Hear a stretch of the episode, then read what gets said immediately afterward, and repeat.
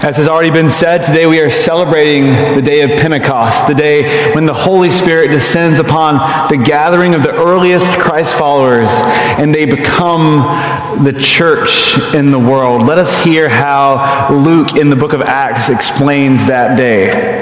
When the day of Pentecost came, the apostles were all together in one place. Suddenly, a sound like the blowing of a violent wind came from heaven and filled the whole house where they were sitting. They saw what seemed to be tongues of fire that separated and came to rest on each of them. All of them were filled with the Holy Spirit and began to speak in tongues as the Spirit enabled them. Sucederá que en los últimos días, dice Dios, derramaré mi espíritu sobre todo el género humano. Los hijos y las hijas de ustedes profetizarán, tendrán visiones los jóvenes y sueños los ancianos. Da chiar și peste robii mei și peste roabele mele voi turna în zilele acelea din Duhul meu și vor proroci. Et je ferai des choses merveilleuses dans le ciel en haut et des prodiges sur la terre en bas,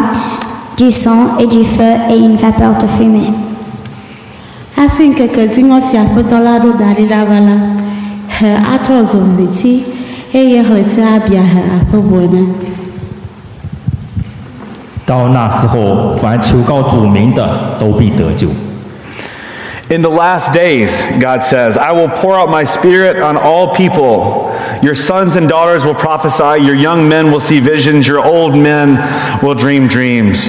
Even on my servants, both men and women, I will pour out my spirit in those days, and they will prophesy. I will show wonders in the heaven above and signs on the earth below blood and fire and billows of smoke.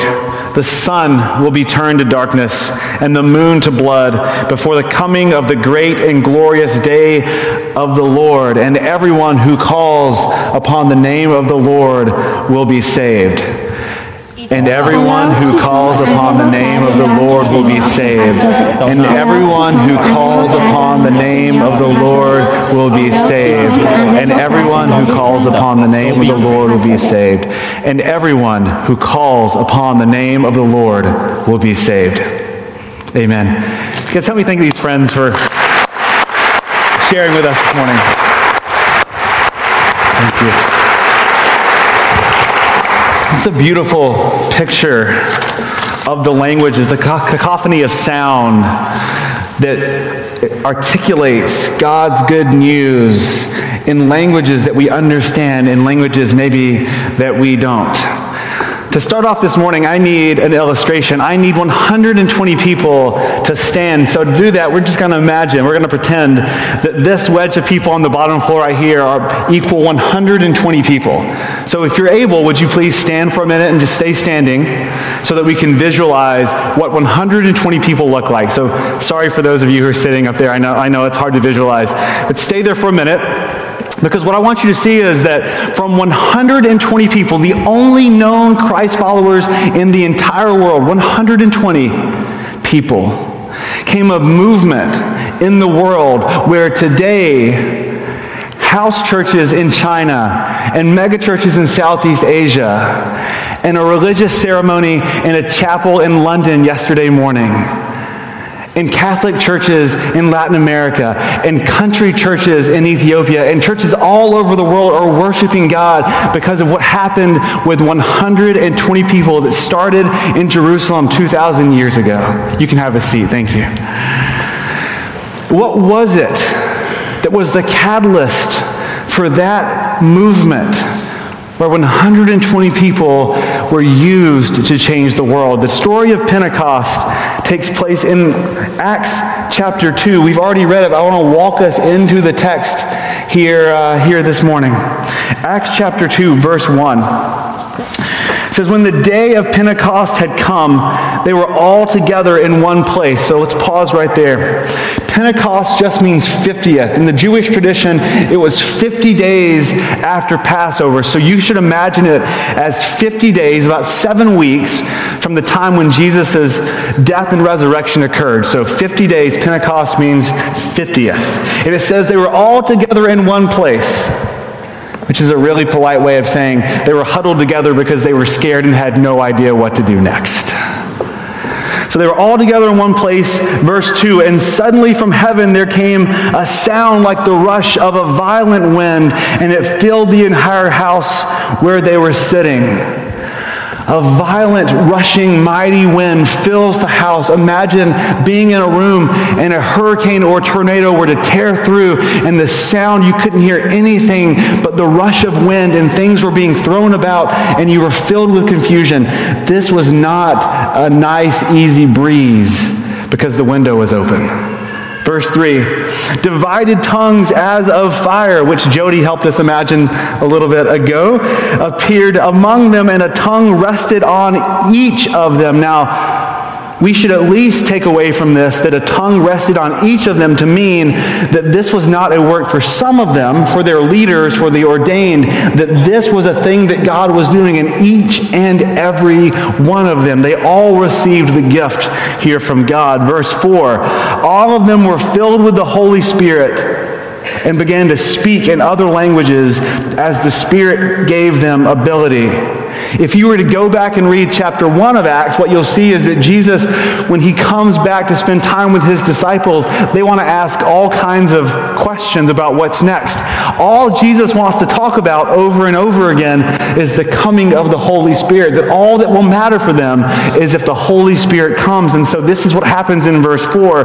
The Holy Spirit comes, they begin to speak in other languages, like we just heard here on the stage, other languages and dialects from the known world that would have been present there in the city of Jerusalem for the festival of Pentecost as the Spirit gave them ability. So make no mistake this morning, this is a work that God is doing.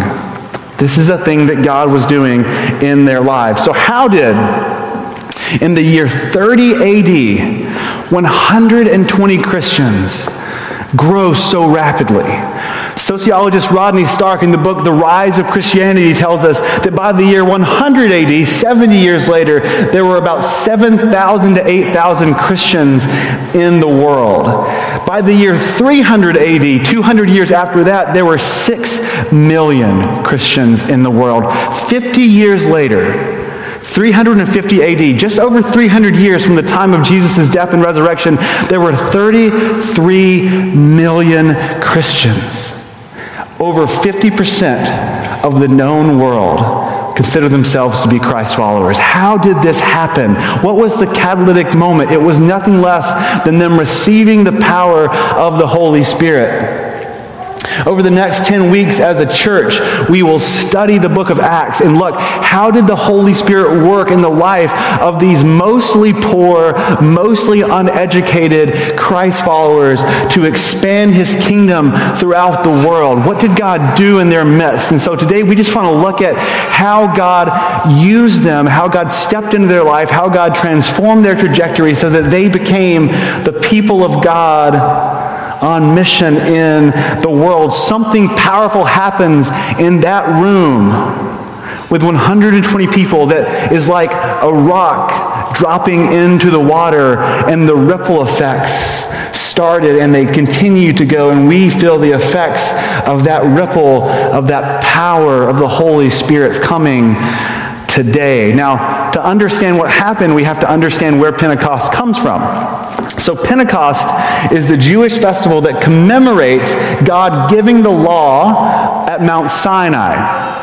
I promise this is going somewhere. This is not just pastors trying to be nerdy about stuff. Uh, at Mount Sinai in the Old Testament, God has led the Israelites out of Egyptian slavery and Moses leads them across the Red Sea with God, and they get to Mount Sinai. So at Mount Sinai, Moses ascends the mountain, fire comes down and surrounds the mountain, and then Moses, after talking with God, descends and brings the law to the people. And the law was intended to help them live in right relationship with God and with each other. And the Pentecost festival was for them to celebrate the giving of the law. And so Luke, the author of Acts, and the early Christians would have known that in, in, in Acts chapter 1, Jesus ascends into heaven, fire and wind come down and fill the room, and the Holy Spirit descends with the law not written on tablets or on paper, but written on human hearts that Jesus has transformed them and it transforms the way they live in relationship with each other and in relationship with God. It is the Pentecost event which sets in motion God's work in the world, in the life of His church. The church receives a mighty wind. And what we're going to see is then the church becomes a mighty wind in the world. So, what does it look like for them to receive a mighty wind?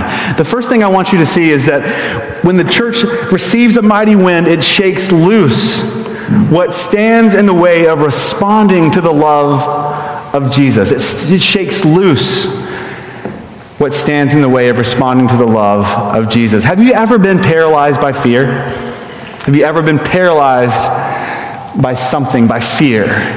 I can think of being a teenager and standing on the edge of a platform with a rope tied to me that I was going to bungee jump for the first time. It sure felt safer on the platform. I can think of coming to work and having to have a hard conversation. It sure felt safer in the car. I can think of sitting down with my wife and applying for the adoption process in Ethiopia. It sure felt safer to keep putting off the paperwork. Right? We can be paralyzed by fear. And these 120 disciples were in the room huddled together because they had no idea what to do next. They were paralyzed by fear. And what the Holy Spirit does is He comes in and He upends and dislodges and displaces every attachment they have, which makes them think that they're safe. He upends it. He shakes them loose of their fears and the things they're holding on to for comfort. Because the thing was, the room where they were gathered was a safe place until it wasn't.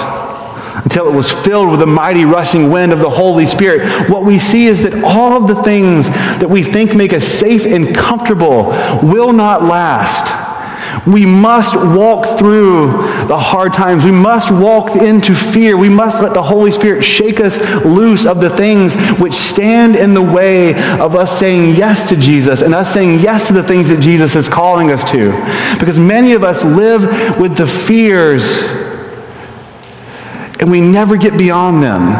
And if we would just let the Holy Spirit shake loose the fear in our lives, then we could walk into the things, the beautiful things, maybe the hard things that God has for us. And the mighty wind in this moment shakes loose the fears of the early church, which sets them in motion to change the world by the power of the Holy Spirit. And so not only is, does the wind shake loose their fears, the mighty wind does something else. The mighty wind brings new words so that the good news can go to new people. New words so that the good news can go to new people. The room is filled with flaming forked tongues that separate and land on each of them. Let me just say, this was not normal for them. If, you, if, if, at any point you're assuming that they'd seen this before, like, oh, yeah, it's the tongue thing again. Like, no, this is bizarre and weird and they know it, and it does something different in them. Here's what happens. Let's go all the way back to Genesis 11. Genesis 11, the people of earth decide we, we'd rather be God. Let's build a tower, and we'll go up to the heavens, and we'll get God, and we'll replace him. And God says, Oh, this looks bad. And God tears down the tower, and he sends the people all over the earth, and he gives them different languages. And so in the story of the Tower of Babel, languages become a barrier to humanity. What happens at Pentecost? Languages are no longer a barrier to people knowing and understanding who God is and having a relationship with Him. The Tower of Babel is reversed in this story. And people become invited to hear the gospel in their own language from people who have no idea what they're saying or talking about. They just know that God is using them.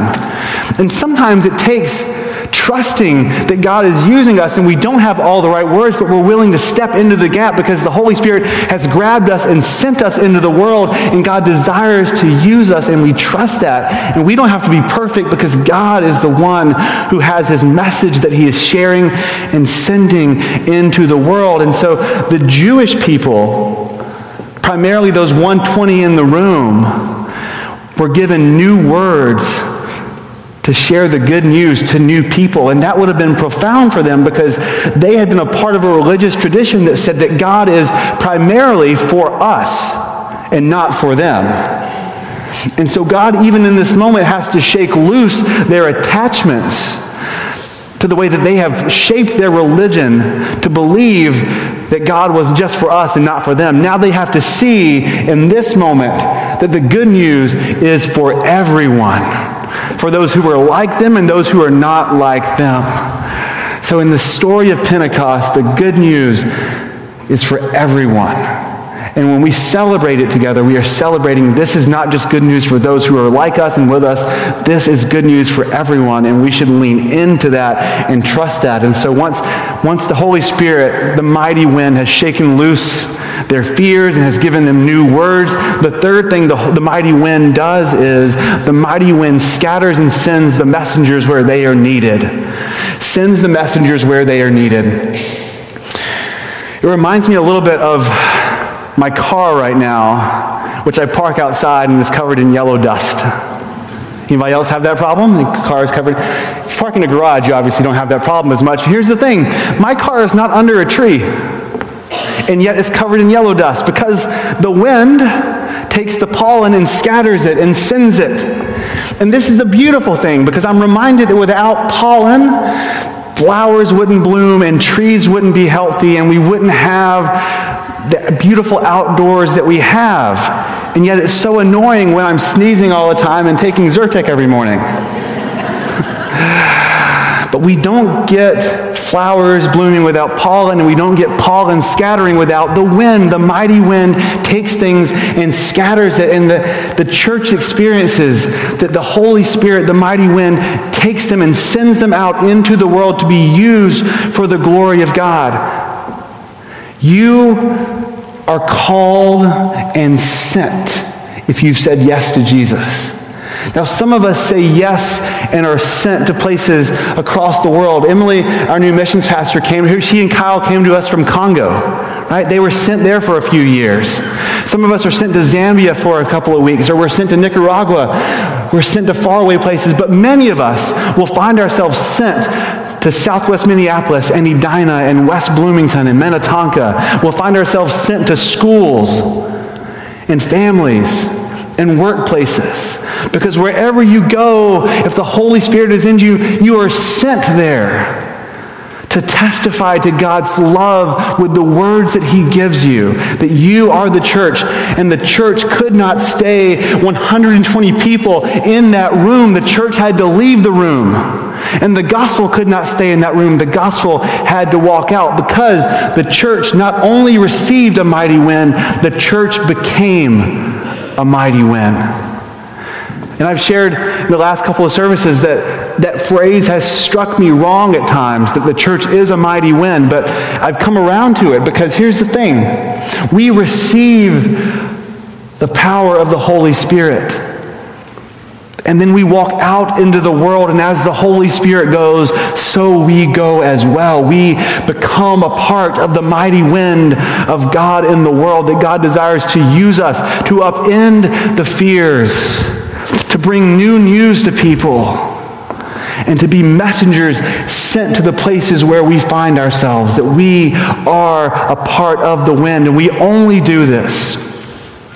We can only do this because Jesus has first loved us. And Jesus has put to death all of the brokenness and the sin and the sickness and the fear that would keep each and every one of us huddled in the room looking out for number one, believing that there's nothing more valuable than ourselves, and not leaning into the gifts of the Holy Spirit. So we believe that Jesus, in his death and resurrection, puts to death our sin that stands in the way of us living fully attentive to God and to God's Holy Spirit in the world. So when we say yes to Jesus, we're saying yes to the mighty wind that does not require anything of us but does not leave us the same. It will transform you and change you as you walk out into the world. Our future as Christ Presbyterian Church will not be tied to buildings, renovated or not. Will not be tied to budget and pastors. Our future as a church will be tied to our willingness to listen to the wind of the Holy Spirit and to say yes and to lean in and to make room for God to work at our lives, work in our lives, and for us to play along. Our future as a church is tied to that mighty wind that as God goes, we walk behind him and we do the work that he calls us to when we listen and submit to the Holy Spirit. This is not because of anything we've done, but because God has first loved us in Jesus Christ. You are called to be a part of the mighty wind in the world. The book of Acts closes by telling us that the gospel went forth with all boldness and without hindrance. With all boldness and without hindrance. Because the church, the church transformed by the grace of Jesus and called by the power of the Holy Spirit went forth as a mighty wind in the world. That they lived and loved in response to being deeply loved first by Jesus Christ. We know we, we know at a head level, right? The church is not a building. The church is a people. The church is a people called to be the wind in the world. So this summer, this spring, I don't know what season it is right now. it's hard to tell some days. When you're out doing yard work, when you're taking a walk around your neighborhood, when you're on the lake or at your cabin, when you, he- when you feel the wind hit your face, let it be a reminder that you have been sent by the one who loves you. Let it be a reminder that God is never not at work in your life and in the world. Let it be a reminder that you have been loved deeply in Jesus Christ. Amen. Let us pray. Holy and loving God, we thank you for this day where we can step into the story of Pentecost we can pause and take a deep breath and look around and ask, What's happening? What are you doing, God? And how can we learn to play along? God, we pray that your Holy Spirit would have his way with us, that we would learn to submit to him, that we would say yes to all the places you're calling us to. We pray for all the stuff that we carry into this room and the stuff that we will walk out of here, that we will learn what it looks like to live in obedience and cooperation with you. We pray for those who need to know Jesus. They need to say yes to Jesus for the first time, that you would convict them that there is so much here. There's a different life waiting for them, a life in your Holy Spirit, a life in the mighty wind. We love you and praise you. May our lives be submitted to you. In the name of God the Father, God the Son, and God the Spirit. Amen.